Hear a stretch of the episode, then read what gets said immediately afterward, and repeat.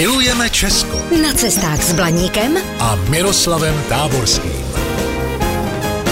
Krásný den, milí Blaníci. Minule jsem se rozpovídal o zajímavé a trochu opomíněné osobnosti, o Ludvíkovi Očenáškovi. Jeho rodištěm je výska Kříše na Plzeňsku a narodil se v roce osmnáct set sedmdesát dva.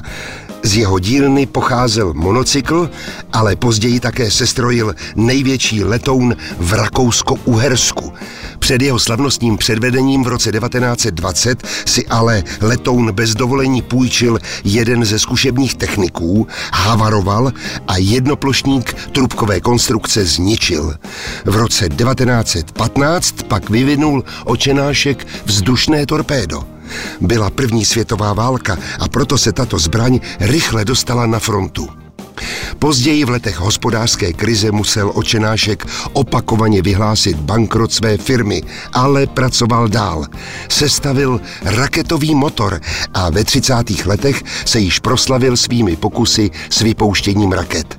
Létali údajně až do výšky tisíc pět set metrů i více. V letech devatenáct set dvacet osm až třicet osm pomáhal s vývojem raket pro československou armádu. Za druhé světové války se pustil do vývoje protitankové raketové střely. Její plány se však cestou do Londýna, kam je poslal československé exilové vládě, ztratily. Skvělý vynálezce Ludvík Očenášek byl celý život věrný tělocvičné jednotě Sokol.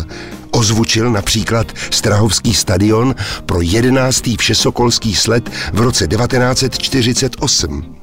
V posledních letech života vyvinul pro švýcarskou farmaceutickou firmu stroj na dávkování léčiv, jehož princip se používá dodnes.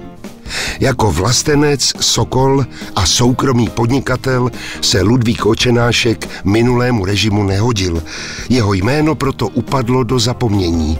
Je proto dobře, že má od čtvrtého srpna dva tisíce osmnáct na návsi v Kříších svůj památník.